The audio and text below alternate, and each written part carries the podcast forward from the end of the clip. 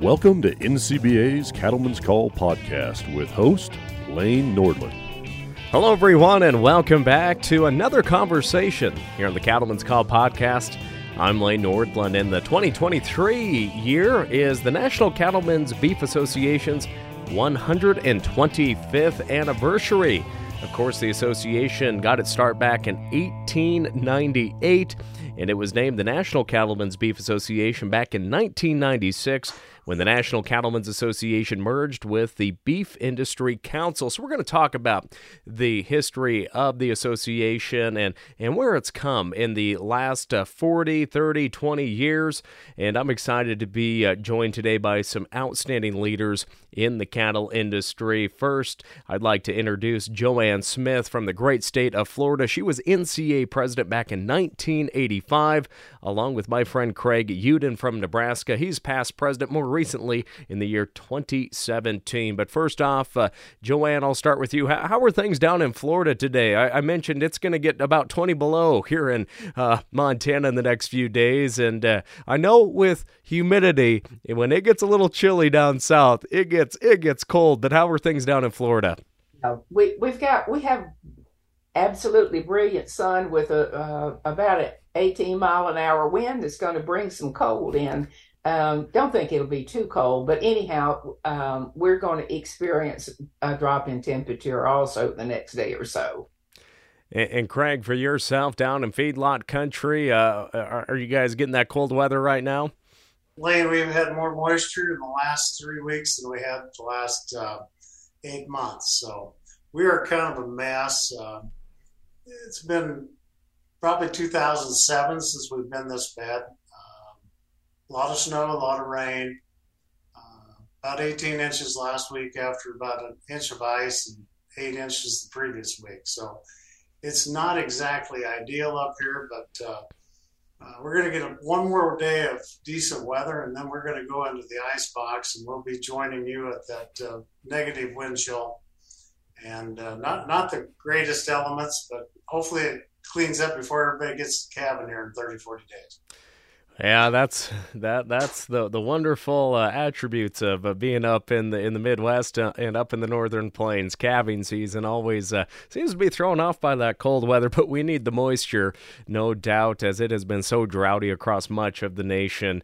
And uh, you, you know that's the challenges that come with being in the livestock businesses, the ups and downs, the successes and the challenges. And uh, with that, there has been a lot of successes and challenges uh, for the last several decades in the cattle business. And, and Joanne, I'll start with you to, to, to maybe share a little bit about your history with what is now the National Cattlemen's Beef Association and your involvement in the organization. Of course, I mentioned you were president back in 1985. Uh, what, what has that been like being a part of the leadership of the cattle industry on a national level? Well, regardless of what you and others may think, I've not been around for 125 years. However, I have been around and, and been a part of, of seeing uh, interesting changes, uh, all for the good, all marching forward. Uh, I became involved in the Cattle, Cattlemen's Association back in the late 70s. I was the um, I was involved in the cattle women, and I was appointed to the first Beeferendum Committee, which was the checkoff committee, and representing cattle women. So that was my introduction into the cattle uh, cattle cattlemen's association, and shortly thereafter, um, we merged the old American National Cattlemen in with the National Livestock Feeders Association, and uh, that was in the late seventies. And I became a woman, first woman chairperson of a committee, uh, which happened to have a lot of things called dietary guidelines, nutrition, uh, the consumer movement, uh, those kind of things that we had not experienced before as an association. So that was my introduction to what's now known as the uh, as the National Cattlemen's Beef Association. Well, thanks for that uh, uh, quick glance at uh, at the beginning of uh, of your leadership and volunteer role as well, and uh, we'll, we'll, dive more into to that as well. But Craig, for yourself, let's talk about your involvement, where where you where you got your start and moved your way up to being my bus seat buddy on a, a young cattlemen's conference a few years ago. Well, you know, I've always been a. I, I grew up in, in I'm glad she brought that up in the late 70s, Joanne. Uh, that's really where I got involved. And, and uh, my dad, when I was younger in, in, high school, we were raising cattle and, and uh, went down to what's now the FSA. And we, we voted back then if we were going to have a checkoff or not. And so that's kind of really where I got my start. My dad was really involved in, in organizations. And when I came out here to start this operation, my partners were involved. So I got involved in my local and my state organizations uh, at a very early age, you might say, and consequently, uh, uh, this will be my 37th year, I believe, since '85. I've, I've went to every NCBA convention that was there, so I was always there because I thought it was a great learning experience, and uh, I wanted to get get more involved on the state level when I was younger, but it really brought a lot of perspective and a lot of new ideas when you would go on and see what the real issues were. Uh, how I really got involved then was building my operation. I came in a little on the different side. I came in off the checkoff side, and uh, they said, "Why don't you run for the beef council?" I said, "Okay, we'll try that." And uh, that's only so many meetings a year, and I said that'd be fine. Well, then they got me to see if I wanted to be on the operating committee. So I tried that. And that's that's really where I got my start off the federation side. So I went up the federation side uh, for my eight years and became the chairman. Then we did something a little bit different. Uh, as I had a little more time at, the, at, at, that particular time, so I jumped over on the policy side and threw my hat in the ring over there. So that's that's how I ended up going up the ladder. So I had about I got all said and done. I had about 13 years involvement through the federation, the policy side, and up through the officer officer chain. So uh, it went from it would only be a few meetings a year to uh, it was a few meetings per day for a number of years. so, but uh, it worked out, and uh, still enjoy involved in the industry all the way through. Joanne, when you were president, what were some of the challenges uh, that were impacting the, the industry, and what were some of the goals of the association to, to get through those uh, challenges? Well, I think I think the largest uh, the largest challenge at that time was that the prices were low. People were being very very strapped with, with the financial part of raising and selling steers and trying to keep cows and calves going. And as we looked at what may be a big impact that was affecting uh, all of us in our production, our product was not selling. And we absolutely knew that we had to do something to affect to in order to affect the bottom line was to look at our weakness and our weakness in the chain was um, the consumer not understanding one thing about the product that was in the shelves at the supermarket and could buy chicken cheaper on a on a menu. So we had to change. We were doing a pretty good job, as I've always said, at production, but we had not reached out to the other end of the spectrum, and this was a totally, totally new face for a cowboy and a cattleman and um, a family to say, "Hey, we we've got to do we've got to do our part to change the image of this product to where it is acceptable um, at the consumer level." That that was one of the big that was the big issue. Of course, there's always issues like taxation, imports, exports um, I could go on. One continually at that time was um, the futures market and the impact it was having on the bottom line. Uh, just, just, just to say that we were facing some new things and some different things that the cattle industry's history had not faced before. And Joanne, we, we look at the issues that we have at hand today, and and, you, and we sometimes we think, oh, how are we ever going to get over these hurdles? Uh, what were some of those conversations like during your tenure in trying to strategize and come up with that game plan to, to have a voice out in Washington D.C. and and be, being able to interact with agency officials and, and also the cattle producers themselves and saying, hey, we, we got to get ahead of this and we have to work on these issues.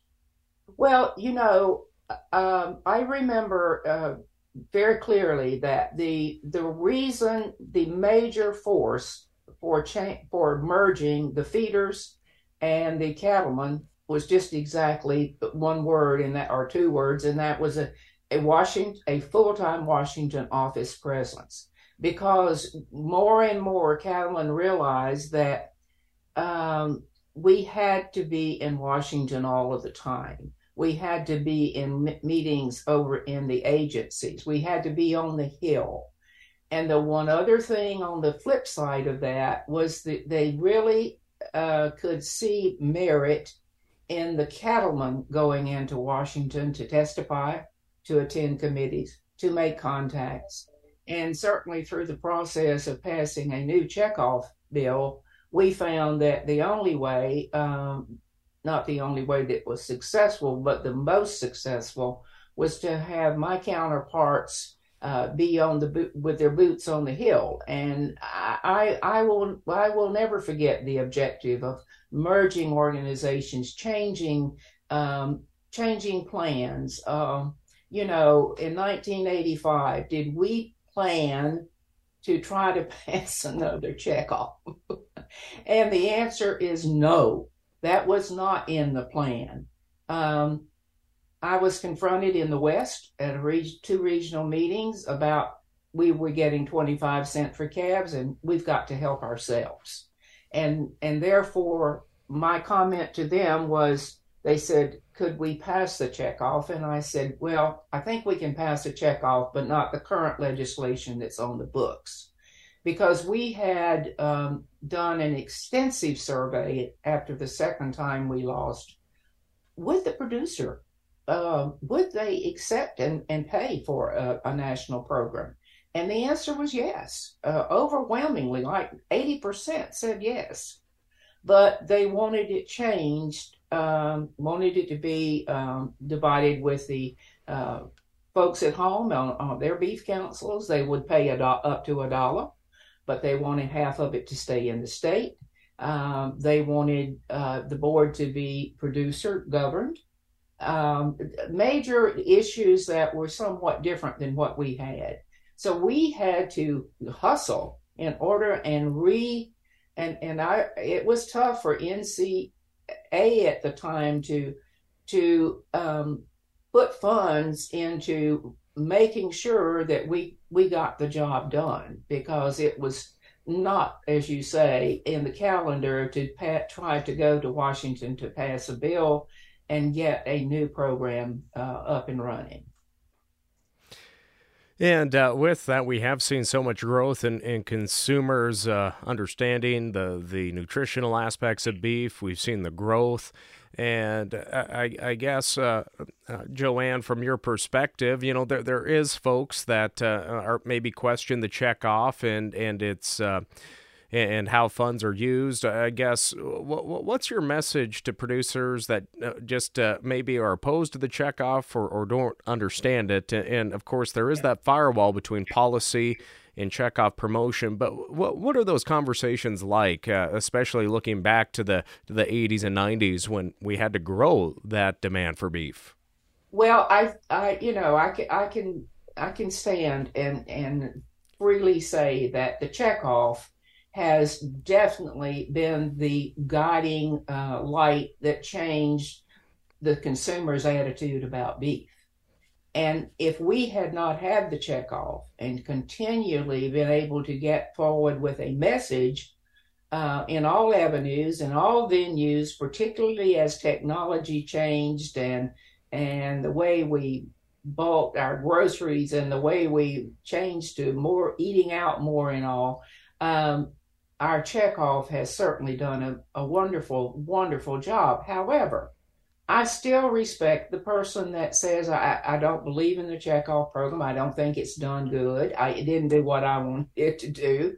And and as I said the first day that we we met as a board, hey, this this is not an answer to everything. We're all we're still going to need to fund ARS and, and ag research and in cattle research and the down basics of of uh, what agricultural research. We still need to support um, various segments other than just promotion. And I, I, we would, if we had not had the background with uh, diet, the dietitians and with physicians and so forth uh, in the research, we would have never, ever uh, been able to change consumer thoughts and patterns and and they're going to change again you know these young people do not necessarily want to eat and cook and worry about things like uh, even the 40 year olds did and do and so I, I i think it's a moving target i think we are going to have to always have our minds and our, our vision open um, and and as marketing cattle change and it, and it's changed drastically over the last 32 years. Um, we're going to have to look again at, at you know, um, how, how, how do we collect a checkoff? How do we make sure that we are collecting the funds? Um, there's there nothing, nothing, nothing is in stone. And Craig, for yourself, uh, your year started in 2017 as president, and I, I, know you, you moved up through the executive committee and whatnot, but our, our, our world has changed quite a bit since 2017. Uh, 2020 threw, really threw a, a kink into things, but what, what were some of those challenges while you were president and then also while you were past president and up till now that maybe you didn't see coming? Well, I think I think the one thing I always want to repeat to customers to to our producers is uh, there's nothing permanent. Okay, we've never got a. Per, we may in government say it's a permanent fix, but it, it always rears its head with a new administration. So, uh, bringing that to light right now, waters of the United States was a big issue back in 2017. We tamped it down. What's our issue today? Waters of the United States. Uh, Joanne referenced uh, we had some price problems back in uh, uh, 15 and 16. Uh, one thing I promoted a lot was warning producers that we could have some headwinds from all the closures of the packing facilities after the uh, the record numbers of uh, reduction in 2011, 12, and 13. The packing plants shut down a lot of major uh, facilities, and then when we had growth, we didn't have quite as much room to handle the kill capacity that was needed for the increase of, of, of production. So consequently, we spent a lot of time. Another issue became with the CME. And delivery points was a real hotly contested issue from the north to the south. Uh, what should be discounted? What should, what should be removed?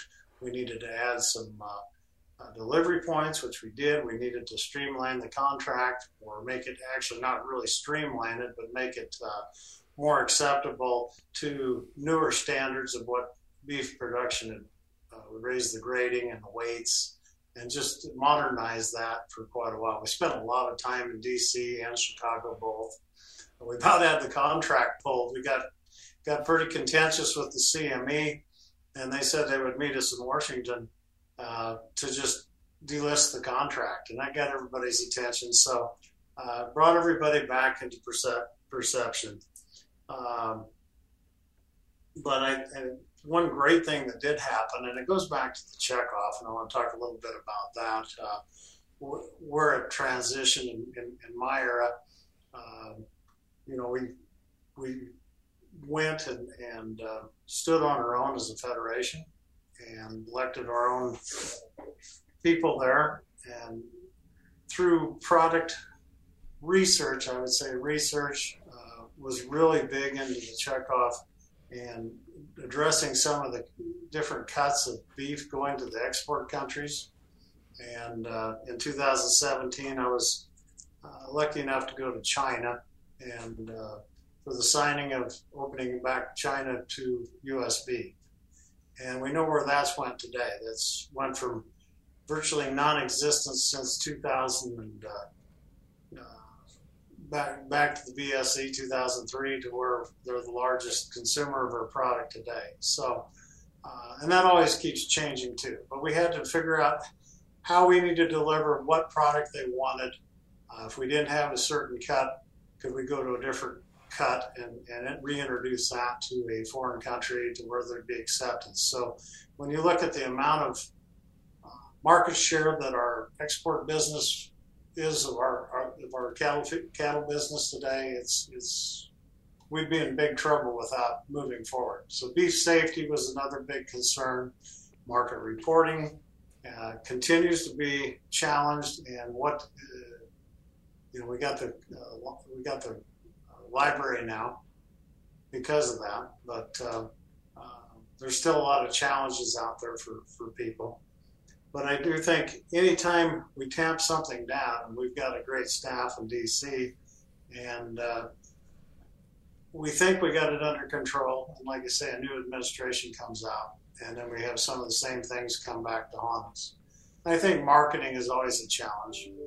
Uh, you know, when when when the merger took place, remember it was really icy. I slid in, I think it was in Kansas City, and uh, there was a lot of challenges, and there was some debate about merging every all those uh, groups into one. We created a lot of efficiency. You know, re- reduced a lot of duplication and uh, brought in a lot more ideas into one common area instead of having three different meetings and three different organizations. It created a lot of synergy out there that people could uh, uh, start to look at the gate to plate philosophy.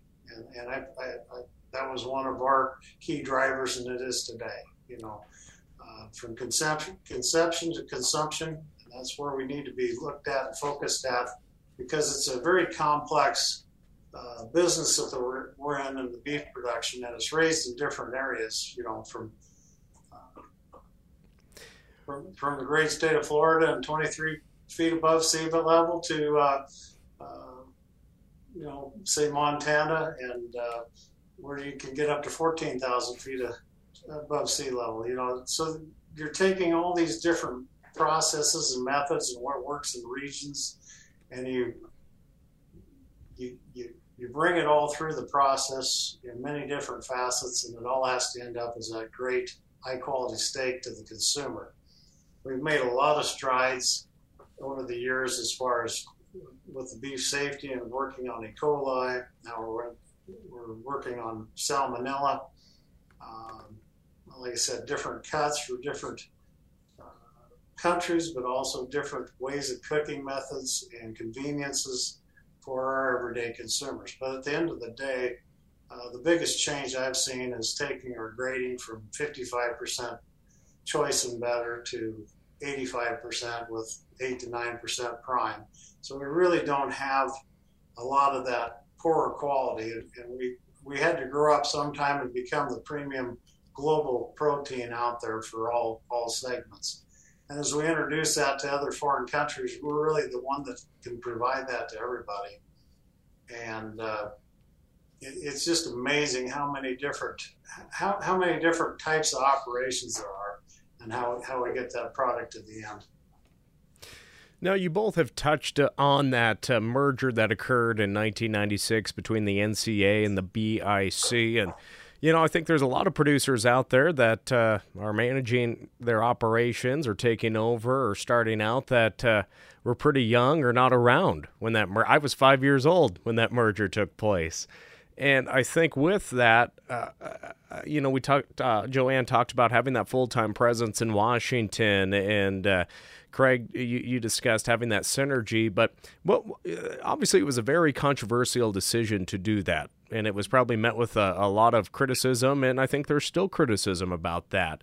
So, Joanne, what are some of the other factors that were discussed? This is obviously after your time as NCA president. I'm sure a lot of people came to you and, and asked you questions and what your thoughts were on it. Uh, what, what were some of those concerns, but also opportunities that came along with that merger when we were there in the mid 90s? Well, here again, you know, having having been around a while and having seen success with mergers and Craig just a moment ago um, hit on something that that I think is very important and something that a new president of the um, Beef Association needs to recognize immediately is that there there is a lot of difference between East Coast and West Coast and North and South cattle production. Therefore, the interests are somewhat different. The focus of what I want to get out of this is a little different.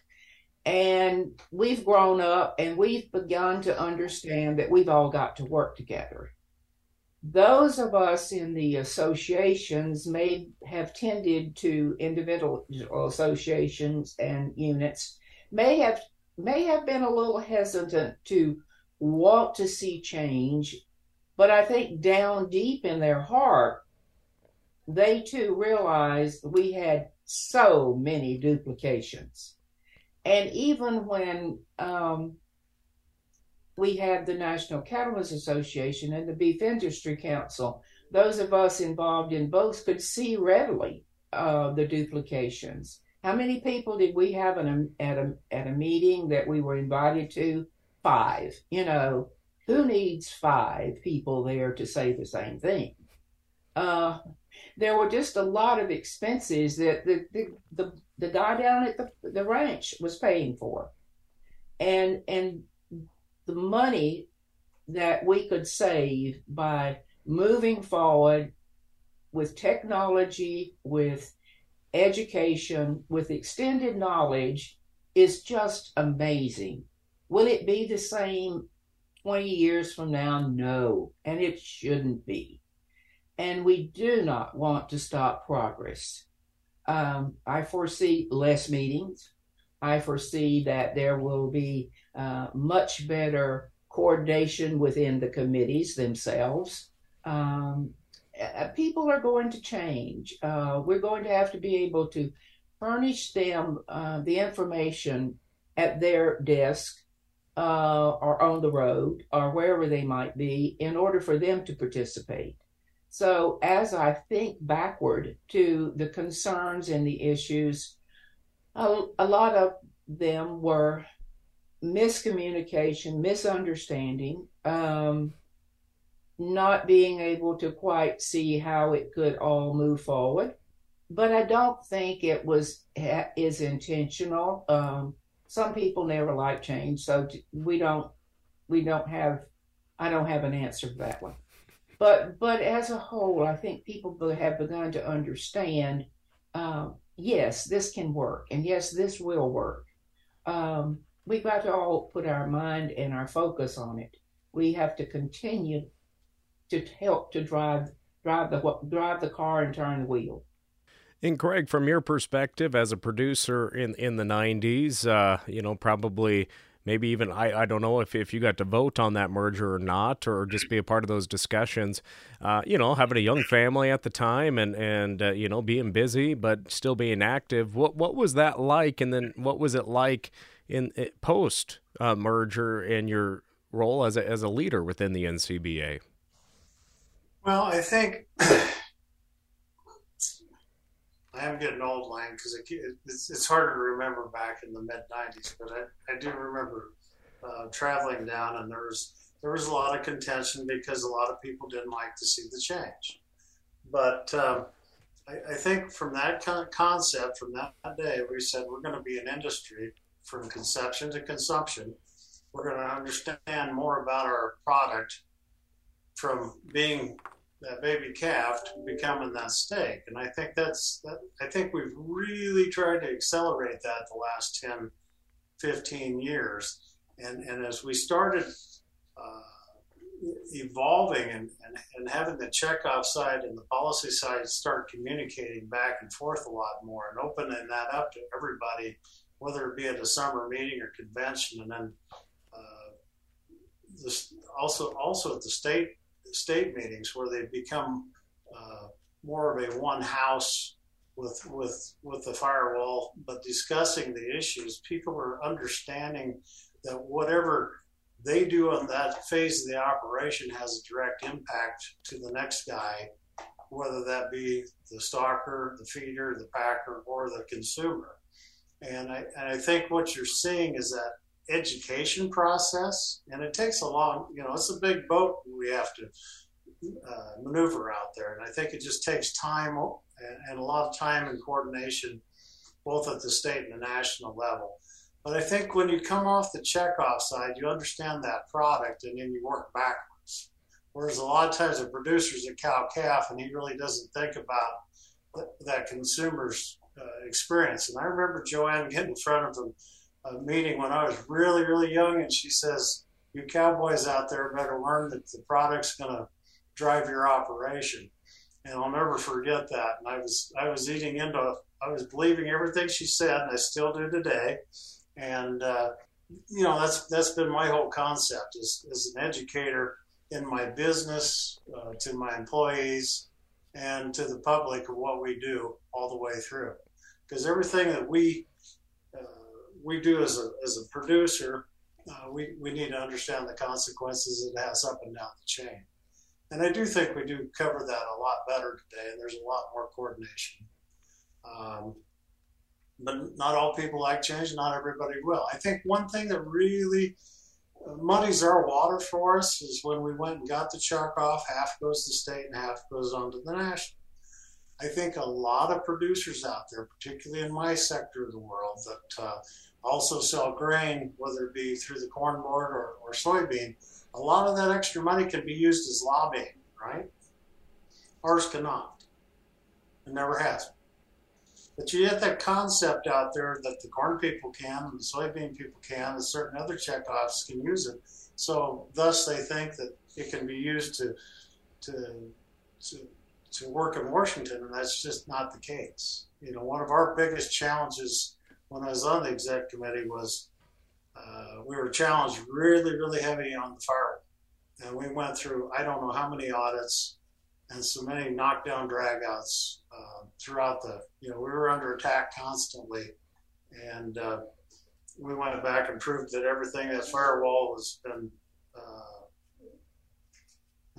I don't think you could reinforce it any more than it's ever been reinforced, but it's it's always been there. But we we we function so much differently than the average checkoff. I, I think that's what complicates it a little bit to the average producer out there. And uh, I think when you if you have that opportunity as a producer to look at the the checkoff side of things and get involved in that part, you, it becomes a lot more clear uh, how the organization functions. Okay.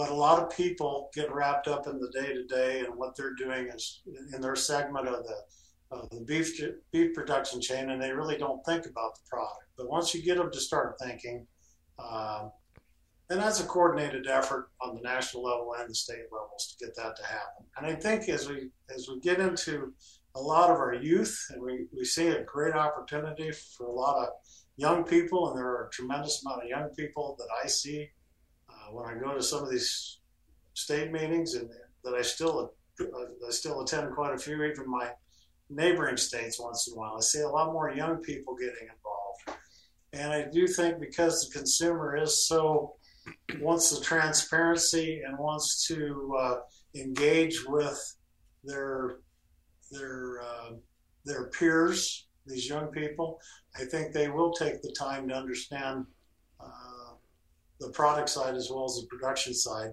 and they'll be able to help communicate that. I don't. I, I think we, I'm talking about my my age group, was so ingrained on one side or the other.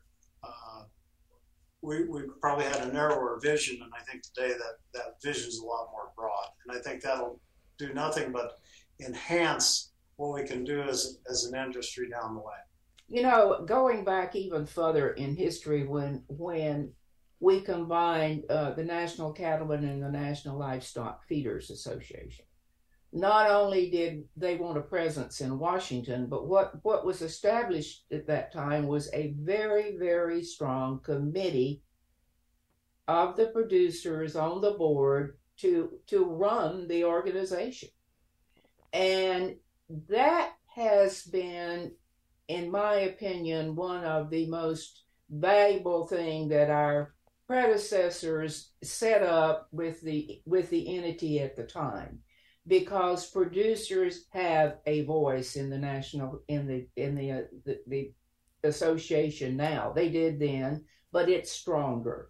And it goes back to your state association and the strength of the association in order to have the strength that we need in these the boards today. Um, I am very pleased to see that uh, even though even though we have issues, we're always going to have issues, um, and we're going to have to learn to even more so work together um, as a an association than apart. You know, the, the checkoff is a part of the cattle industry, and if we had not had the national cattlemen at the time to fund the effort to create a checkoff program, we would have never had one. And so, hats off to those the wisdom of those people then many years ago to work hard and to be willing to pay uh, in order to make it happen. Uh, Washington does a part, but but it had to come from the grassroots.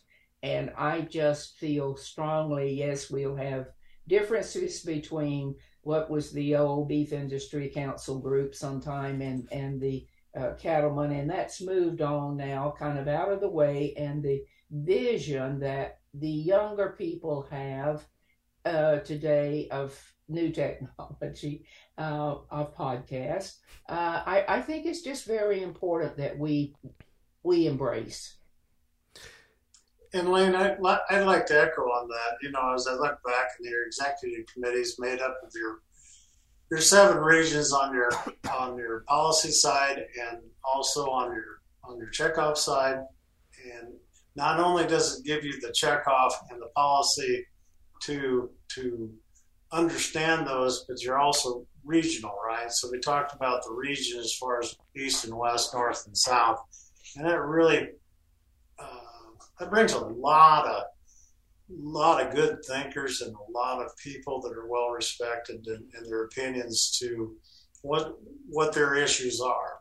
And uh, there can be some vast differences out there, and uh, different different challenges, but uh, it, it really has it, really well thought of when that was put put into place. And then um, I think it's done nothing but uh, go back and, and really incorporate the states to send the right people and the right mindset. And you know, one of the first things you you learn if you're going to get involved in this organization is is uh, you're going to do you, you throw away your biases and you're going to do what you can for the organization and and not for just your your region or yourself. Now, both of you have uh, talked about that next generation uh, of producers, those young producers, and, and looking to ideas and, and being, you know, acceptable to change. And uh, I, have been traveling quite a bit here here at the start of the year, going to various agricultural meetings and different, uh, uh, you know, livestock groups, and it is amazing. I'm seeing a lot more young producers, and I think this is kind of a post-COVID thing as well, where folks can get out and about.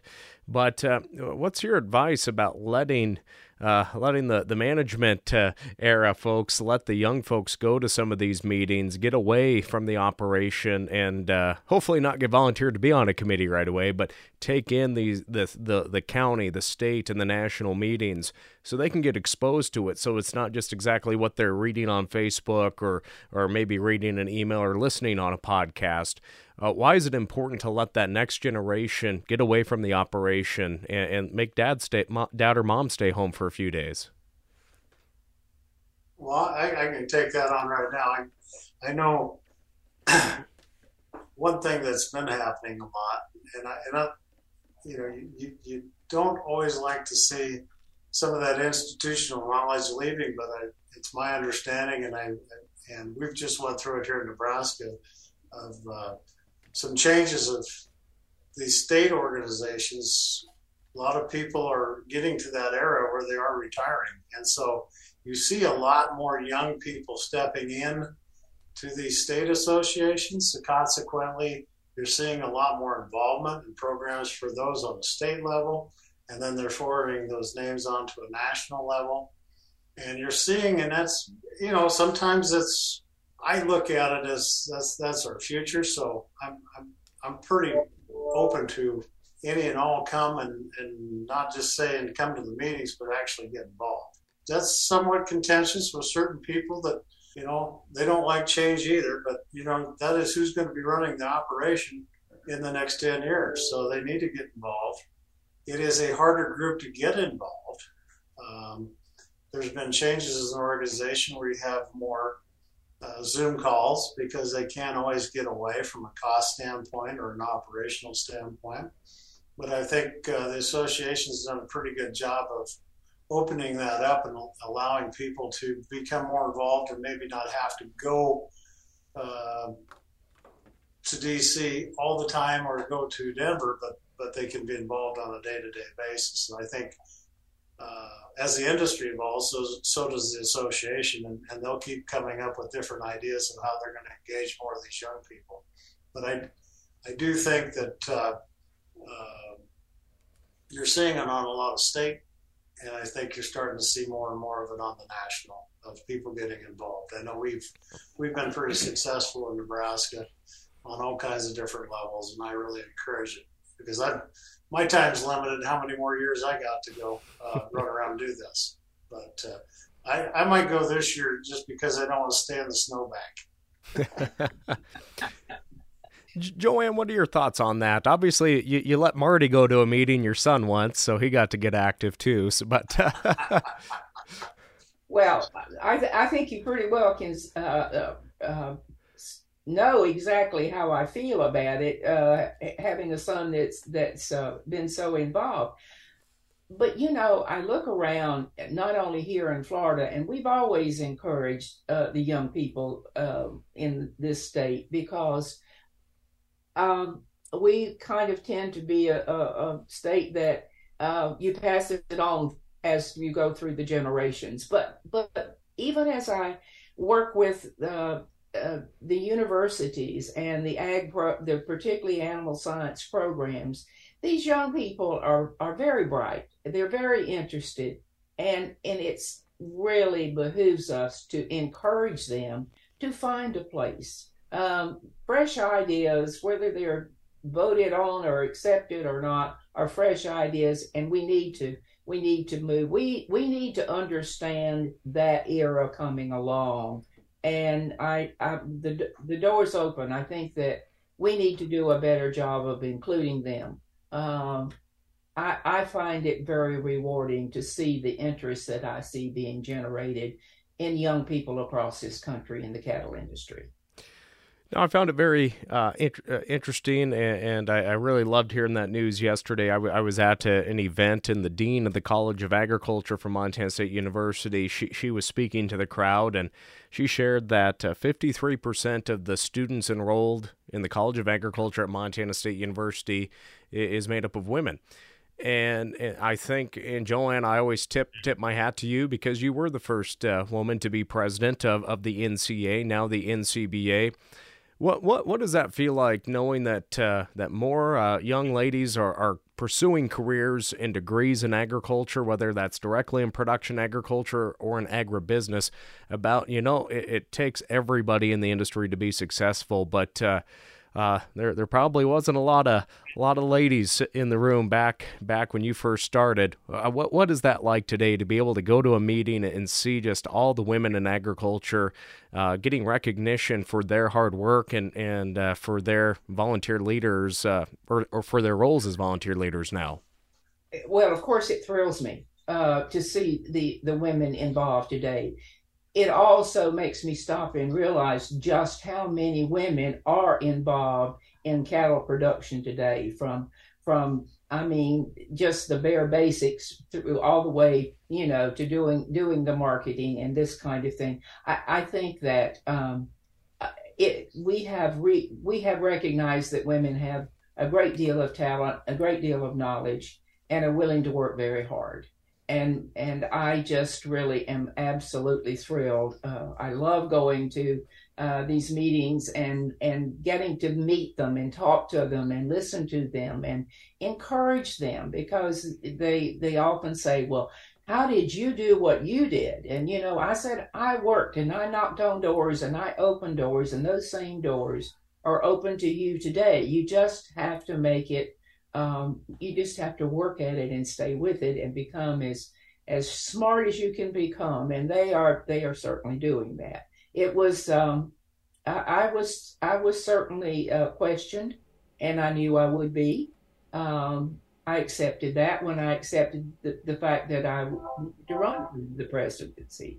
Uh, I knew it would be different, and so here I am, and I'm just thrilled that I could be a part of of making some change. Now, if we were sitting here having this conversation back in 1985, Joanne, when, when you were president of the association, what, what, what do you think uh, the president, the past president during the 1947, 38 years before your presidency, what what do you think they would be talking about challenge uh, the challenges they faced and the change that they saw in that same time period? Well, you know, uh, cattle, of course, uh, back then was shipped by rail. Um, uh, you didn't see nearly the, the fresh product.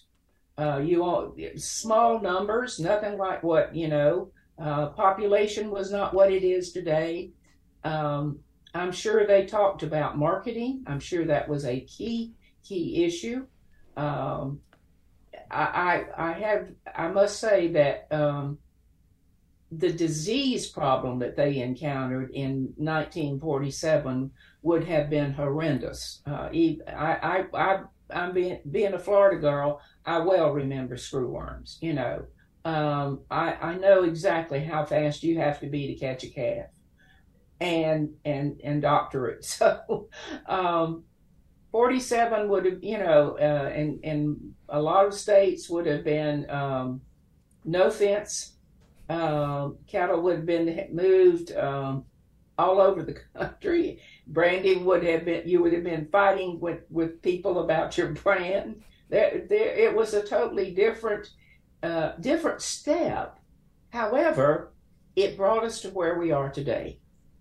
And I have to just look back with those people who worked very, very hard, very little technology, uh, many of them didn't have very many vehicles or trucks to get things moved around. You had to move it all with with with horses. And um, gee, I can't as I as I try to think about it, I can't even think of all the issues you would have been facing.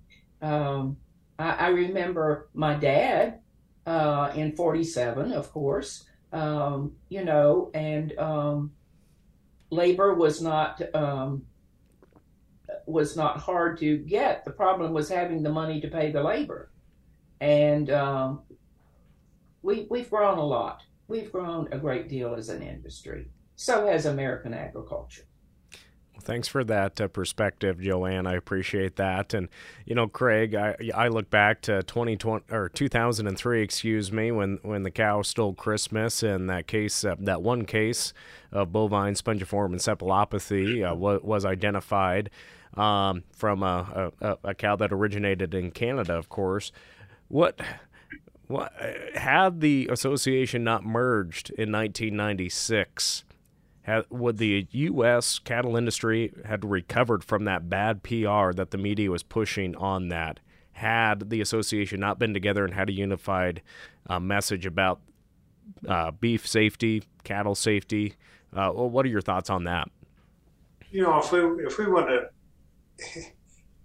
I don't think we could have responded fast enough with three groups. Okay, uh, I do believe that, uh, that people were really thinking when they put the merger together, and then they had that that quick response team where they could get out. We could get within 24 hours. We could be refuting or explaining the situation that, that, that the animal was not in the food chain. It was detected. Uh, they didn't have to fear the consumption of beef uh, I I look back as that being one of the major uh, major events in the beef industry to where we didn't fall off the face of the earth because that could have been devastating, and, and we wouldn't be talking about uh, growing the herd today and export business. It wouldn't have been there. Um, it had it, it, had a long tail on the export side, which did a lot of damage to the industry as far as the profitability side. But uh, uh, without having that rapid response and then coordinating that and continue to do that today for different events. Uh, look at what we do today with our uh, optic, I call it the optic center out in Denver as far as uh, watching uh, issues that are blowing up in real time and being able to put expertise in addressing those issues in the moment you know, we, we, we were so fortunate in that 24 to 48 hours, but look at technology today and where we have to be. And that, those are just safeguards that are going to protect the industry uh, for, for years to come. We learned an awful lot from that, that experience. And we learned how to communicate with the public. We learned how to, uh, we, we, we fought a little bit with our neighbors, and uh, we still do today.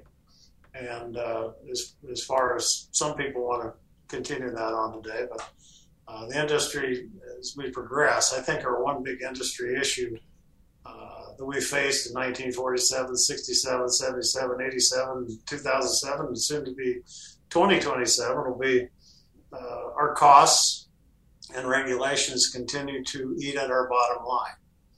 And uh, as we look at our winters going on today and uh, uh, our cost of production, if it continues to get higher and higher and higher, and regulations are a big part of that. And that's what we keep beating back on. But uh, then, then to not have to deal with, I can remember the Jack in the Box uh, issue that came out, and that that destroyed a lot of. We, we became way more nimble and quick back from Jack in the Box 2003 when we put that response team in there today, we get you may get a yellow or orange warning that uh, there's an issue out there, and uh, it gets addressed and it gets addressed immediately. So consequently, what used to be major major setbacks for the industry, a lot of times today, uh, you don't even know they're an issue, and that's part of being what the association is about. Not having to deal with the issue because the issue was taken care of before it was an issue. And I think that's that's just the world we live in. And you know what can happen in a, in a foreign country, uh, as we're speaking here, can have a direct impact on us at the six o'clock news. So we have to always be on our guard, and we always have to keep in mind that uh, not everybody is, is, for us. So we, are going to have to fend for ourselves, and, and, to wait for the government to ever come in and fix it, uh, we won't. There'd be too much damage. So I think we've done a lot of good things in that aspect as well. Let me add to um, that to say that I think that one of the key things that we have learned as a, as an industry and as officers and as um, people who are really involved in this business, we have learned to listen. And therefore, we have, it gives us um, an end to helping to solve a problem before the problem becomes a problem. Um, our ability to be just called on the telephone to say, uh, with with another uh, industry, uh, allied industry, say this this is brewing, you know, and that we can be on the listening end, and that we can have um, maybe some sort of uh, indirect or direct input into it uh, our communication, as Greg was saying, is just um, both external and internal. Uh, and people to people is so much better. I I think about when when we were working on the first couple and even the third check off. You know the the fact that you know the computers and the the, the accessibilities with cell phones and all did not exist, and and you know um, we just we know things as he said. We know things instantly but we also know how to listen. And i do i want to comment on that. I think that is the biggest thing you learn as an officer is you learn to listen. And uh, one thing I was during my time, I wanted to go around and I wanted to listen to what people had to say in these states, and not sit there and tell them what. You know, it is a grassroots organization, so you want to hear their side and you want to you want to be accessible to those members. And I spent a lot of time being accessible, and really proud of two or three states that. Uh, uh, really, really grew in that time frame, and I've still got great, great relationships with those with those three states because uh, you, you, listen to them and you explain, and most people just want to be uh, they want to be heard, and then just explain, you know, answer their question instead of giving them a, a spiel about what you're doing. Answer answer their question back direct. Well, as we conclude today's uh, conversation, uh, we've covered a lot of ground uh, the, the challenges, the opportunities, the growth. Uh, but what what do both of you see as an exciting, uh, uh, I, I, guess, something that NCBA is currently working towards that, that gets you excited about that that project or what the future has in store? Craig, I'll start with you. Um, I, really, I, th- I think it's the communication and, and, and, and the response. You know, that's one thing we really started putting down on. We don't know what the issue is going to be. You know, we can we can list five things we think it's going to be, and usually we'll capture two or three, and another two or three will come out of left field, and, and we'll have to address them on the move. Um, I think we've learned that a lot of our issues are the same old issues, just coming at us in a different form. And how we address them and who we need to cooperate with, whether it be another trade association. I think we've become very good at uh, co oping with some of our other organizations that are having some of the same issues because it, production agriculture is so small uh, that you have to join forces today. Uh, I think uh, one thing that as an organization we're a little more proactive today than we used to be we used to be too reactive and uh, so i think by being proactive we're explaining what our goals are uh, this is what it could be and and you you you institute that through all your all your meeting agendas of, of a vision and a goal that you're wanting to obtain whether it's, t- it's it's a new export market or it's tamping down bad legislation. Uh, sometimes, sometimes, uh, like right now, I can tell you with different administrations, sometimes you got opportunities. It's like like the cattle business. Sometimes you got opportunities to grow and expand and make money, and sometimes you just got to sit back and and tap your foot a little bit. And uh, consequently, you know, different administrations. Sometimes you got to be the no vote and just bide your time for the opportunity when it arises because um, you can think that you can get something done, but timing is everything in, in agriculture. And sometimes those opportunities allow you to move forward, and sometimes you just gotta, you know, we're kind of an impatient group here, Lane, as far as cattle producers, and uh, uh, that's not always an easy sell. But uh, consequently, market's starting to trend up. We have less numbers. Hopefully, this drought breaks. Uh, I, I, look for the future for the industry. We're going to even be closer to the consumer than we are today. I don't look, I don't, you know, we've got all these convenience products and we've got all these different organizations, these different companies that are, are pushing our product. I think you're going to see a lot of retailers that got caught short in COVID. I think they're going to be closer to the product uh, more now than ever. And I think you're going to see people that are going to have to adjust and have to uh, do more check the box and uh, um, make sure you are uh, in sync with what the consumer is expecting, and those are the people that are going to be rewarded. I just think the industry keeps evolving that way, and uh, I, I, I, think that there's a bright future for all these young people because there's a there's a lot of turnover. There's a the, the 1980s created a big void in the industry so there's a lot of people are 60 over and 35 and younger. There's a big gap in the middle. And I think you're going to see a lot of change coming on. But uh, I welcome those new ideas and I really love their enthusiasm. Joanne, looking at some of the, the current projects or, or just uh, uh, the future of the cattle business, I guess what's exciting in your mind? Well, obviously, the opportunity to to produce a better product, to understand um, more about the product, to understand more about what the consumer and what the retailer um, on the the um, food service industry really needs um, is is exciting to me to bring those factors even closer together. And um, Greg just mentioned the the the need to work together.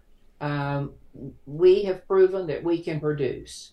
Uh, we understand that we need the consumer and the retailer and and the packers and and all these other entities along the way and we don't always see eye to eye but we absolutely have to uh, reach out to to consumers who are faced today with um, their dollar uh, the food not going as far teach them more how to use our product um, that it does fit you just have to know how to make it fit and we've got that that monkey is on our back. We can't walk away from saying here again, like we used, like we started in the '60s, saying here's the product, you get it. We can't go back to that theory. We've got the the, the these. I am just fascinated uh, with all of the um, cute, clever recipes on these. Uh, that you can just grab up and go try yourself. And and and they work with these new gadgets. I want you all to know. That they're kind of neat. And as we have uh, new new whatevers on the market to cook our product we're going to have to help the, the consumer understand this is how you can do it. Um, we've got a big job ahead of us. And i i see that as the biggest challenge we is the producers doing a heck of a job but we've got a job to do. Well, again, I really enjoyed today's conversation and, you know, 125 years of advocacy through what is now the National Cattlemen's Beef Association and just a, a quick glimpse here today uh, with with two of the outstanding leaders that uh, you know, volunteered their time to to be uh, a leader and help advance the future of the U.S. cattle industry. So I just want to thank uh, both uh, Joanne Smith and Craig Uden for joining us here today. Just any last comments before I let you get back to your day? Thank you for the opportunity of of uh, being a part of reaching back and bringing forward some of the information that I, I think will help others to understand why we're where we are and let me toss the ball to them to take it and run. And Lane, I'd like to thank you. I'd like to thank Joanne for uh, stimulating me to want to become a leader, you know, many years ago. And uh, it's been a great honor to uh, serve this organization because it's it's made up of fantastic people. Both as the producers and, and, and, the staff that leads it. And it is a very coordinated effort. And uh, uh, we have we have a really bright future. Maybe you're always going to have dark days, but the industry is going to continue to move forward. And uh, I, I, I, really think that uh, we've we've done a lot of a lot of wonderful things in 125 years, and we'll continue to do great things for the next 125 years. So thanks again for having us. Lane, I, would like to just comment uh, one uh, to to second what Craig has said. Um, we have have had and continue to have wonderful staff that help us as producers uh, focus on the issue and and do what we need to do. And they're there 24 hours a day almost to make that happen and my hats off to us. We could we couldn't do uh, those of us out here in production arena could not do what they are doing, and people like you make it happen. And I we thank you very much. Well, again, thank you both for joining us here today and, and sharing your insight again as we celebrate 125 years of the National Cattlemen's Beef Association. A big thank you to Joanne Smith and Craig Uden for joining us here today. That will do it for this conversation here on the Cattlemen's Call podcast. I'm Lane Nordlund. We'll catch you next time. Thanks for tuning in to NCBA's Cattlemen's Call podcast with Lane Nordlund. For more information, visit ncba.org and make sure to subscribe to the podcast today.